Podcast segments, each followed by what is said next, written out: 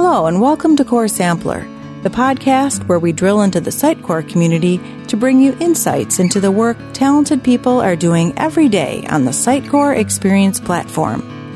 Whether you're a developer, a marketer, or both, we're glad you're here. And now your host, Derek Dysart. Welcome to Core Sampler. My name is Derek Dysart. And in this episode, we're talking with Rob Riley, a senior developer at Paragon. Rob, welcome to the show. Thanks. Glad to be here. Uh, so I flagged you down. Uh, you and I were kind of chatting about data exchange framework. So I wanted to kind of get you on the show. It's, it, personally, it's been a, a, an interest of mine recently for a couple projects I have going on, and so I'm always willing to to talk to someone where I can kind of better my own interest. But I think a lot of people don't understand, or maybe haven't even heard of data exchange framework. You know, you've got uh, a couple blog a couple blog posts mm-hmm. uh, that detail it. I don't know if you could kind of share what what exactly is data exchange framework, and what what might people uh, consider it for? Sure. Well, it's a nutshell. It's a way of getting data into Sitecore from any external source. It's also a way to getting data from Sitecore into another source. Um, and, I, and I got a couple examples um, that I've done. Um, one of them was a Reddit feed. It was very simple. Read from the read from Reddit, and then import it directly into Sitecore. Okay. So, you know, the client would have their feed. You know, they can have a daily feed of okay, all these Sitecore blogs and stuff from Reddit, and you know, it's automatically imported. Okay. Yeah, they could schedule it whenever they wanted it to, and configure it. They can, they can, they can repoint it if the Reddit feed moved or whatever. So it's very customizable. Um, they can also pick and choose what they wanted as well. Okay, so Reddit kind of being a you know it's a, a huge site that has kind of mm-hmm. threaded message boards. It, when when that when you say that it gets pulled into Sitecore, do those end up as Sitecore items? Or yep, exactly. So with the data exchange framework, you can define a certain item. So it was like a Reddit item basically, okay.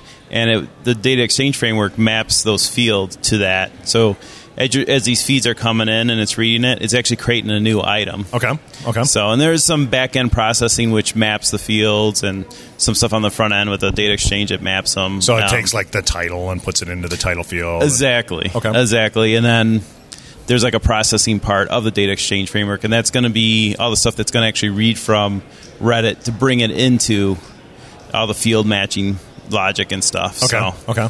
And then another example is is um, at a client who wanted SQL reports, but they needed it s- separate from Sitecore. So basically, with the data exchange framework, I was able to tie into Sitecore real easily because it's part of Sitecore. It's okay. not a third party or anything like that. Right. So it was easily to read the fields, take that data out, put it in SQL Server, but not only that, massage it, make sure everything looks good before going in, so they can just query that SQL table, and it was it was ready. It was a report. You know, a couple of the pitfalls I found along the way is there's a little bit of a setup stuff. Uh-huh. Got to make sure everything matches and flows. Okay, yeah. Because um, there's there's endpoints, there's connectors. That's anytime you're kind of like shuffling data to other places. Yep. It's getting your connections right and exactly. And, and in my blog, I go through all that stuff too okay. and all the pitfalls. So you know my my my uh, failures are other people's successes, I guess. sure, in, sure. In that in that aspect, so um, you know, and one of the things too, I can tell you too, if it's a large amount of data, it's always good to put it in an index or something beforehand, and just let the data exchange framework read that, and then do its import and stuff. So, so. In, in, in an index like like a Lucene or a Solr index, exactly, okay. exactly. So, and that's and that's always good for anything um, there's some other things the data exchange framework does, like Salesforce and stuff, and there's some built-in connectors for that. Nice. So, okay. you know, you still got to do the field mapping and stuff, and there's a processing part with but, that. But in general, it's my understanding there's not a lot of code involved. It's mainly just configuring your data. Right. Exactly. It it does a lot of the stuff that you would normally have to set up manually to do in, in code. It does a lot for you, and you know, especially creating the item. That's that's big because you're not create a new item. You're not, um, you know, doing disabling security to create this new item and going all that. It does that for you. Okay. Once you set it up, it does that for you. So you'll you'll see the feed come in, and so it's great because it does all that type stuff. Where yeah. you know normally have to code it. Yeah, So and it seems like you it seems like you know the being able to get the data into or out of Sitecore. It's it's a perennial problem, right? Mm-hmm. It's you're writing a scheduled task to read a commented delimited file or some other import Exactly. format, or you're uh, you know like you said a report or using something like you know PowerShell extensions to run Yep. a report. So in in the scenario we were talking about before, is that so you were actually taking data out of Sitecore, Yep. and then writing that into an external SQL database for Yep, reporting. correct. Yep, yep. And you know, the nice thing about that is you're dealing with Sitecore. You know, it's not a third party trying to read Sitecore. You can read Sitecore. You're right on there. Uh-huh. You know, it's there's nothing nothing in between where you're you're kind of delayed or you're trying to connect to Sitecore. You're in Sitecore. Yep. Yep. So, you know, it's a it's a batch process, and that's the other nice thing about too. It can be scheduled. Okay. Anytime there's they do come with built-in schedule things on the uh, the, the front end of the in the content tree. Okay. You know, you can schedule stuff. So there's stuff specifically for the data exchange framework that it comes with when it's installed. Uh-huh. But you can also do it in code too, and as well. So it's something that you can call up Okay. and schedule it. Like, for instance, the client had SQL Server schedule it. You know, it's that simple to, to do. And it, it, in Sitecore 9, there's some new changes, and you know, but it keeps going. It keeps getting better. Yeah. So yeah. I think that, I mean, that that sounds interesting. I guess how did you know looking kind of at a broader angle? How did how did you get involved in Sitecore? I guess how long have you been working with Sitecore?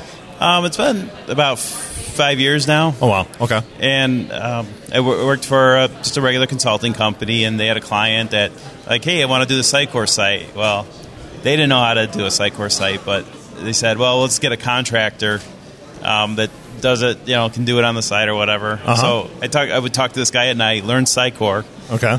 Um, you know, it was some late, very late nights, Yeah. sometimes no sleep, but I was excited about it. I was like, this is really cool. So fast forward, I, I started working with a Sitecore partner. Okay.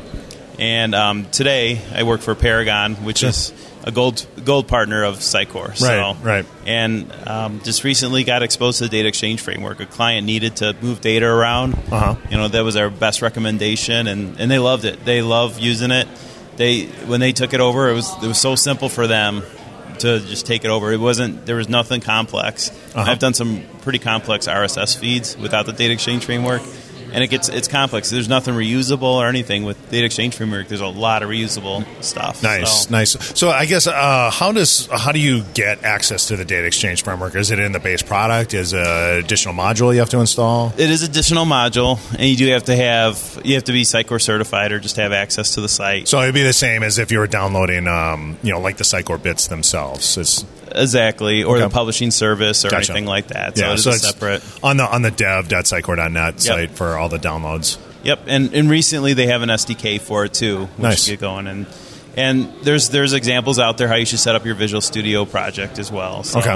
you know, so the, the cleaner it is, the better. And but once it gets going, it's pretty self-explanatory how it works, and it's um, not as complex as the old way of doing all the stuff manually. So And is is uh, where is the kind of the configuration for it stored? Is it stored in a series of config files? Is it stored inside Sitecore? I guess what is mainly so mainly stuff you're going to store inside Sitecore. And Okay. that's a nice thing about it. There's base um, data exchange framework templates Okay. that you can inherit from, and then add your own custom fields. gotcha. So, like URLs would be an example. If you're doing blogs, a blog URLs, you can have a series of blog URLs and read each one of those in with it. So, and that all gets that that's all available for you. You implement it in the data exchange framework, the in the code. Okay. but it's available for you. So it's easy to read. It, it's simple stuff that you would normally do in Sitecore. Yeah. So Interesting, interesting. I think uh, you know I can imagine a number of scenarios myself. Whether you know one you mentioned was like uh, importing a blog. You know, if you could take the you know WordPress has a very very standard format of XML that it'll export all the posts from a WordPress blog and Yep. importing that into you know there's there's the the the WeBlog module that's kind of long in the tooth. Yep. Uh, you know, it's a, a new version of that potentially could use data exchange framework. Yep, Um, you know, exactly. where they had they had written a kind of a custom parser for that. And Yep. It's uh, you know doing something like that. So I could see a lot of scenarios on that. yeah, and there's there's there's companies that'll have five different blogs where their employees will blog, but it can bring it into one, bring it into one item into Sitecore using the data exchange framework. Yeah, So- now that it's in Sitecore, then you can take advantage of all the Yep, analytics. you can do anything. You, yeah, exactly. you know, personalized based on you know profiles and stuff like that. Yep, So yeah, no, it's a lot. A lot of marketers want to end up doing that is like Yep. pull as much into Sitecore as they can, just because it's a it's a it's a great editing environment, and uh, you know, and being able to leverage the analytics. Yep, exactly. Awesome, awesome. Well, Rob, thanks for being on the show. Yep. Uh, if people want to find out more about kind of your blog and uh, data exchange framework, where where can they go? They can go to uh, sitecorerunner.com Okay. and also paragonconsulting-inc.com. Nice, So- nice. And where can people find you? I assume they can find you on, on Twitter Yep, I'm and on Slack. I'm and- yep, I'm on uh, Twitter at Riley Webb or Sitecore Runner. Okay. And LinkedIn, I'm on there as well as Rob Riley. And then Slack, I'm Sitecore Runner. Nice. You'll see Rob Riley. So, Awesome. Yep. Awesome. Well, hey, thanks for being on the show, and we'll uh, talk to you guys next time. all right, thank you. I appreciate it. Thanks for joining us for this episode of Core Sampler. To see show notes from this and past episodes, please visit coresampler.fm.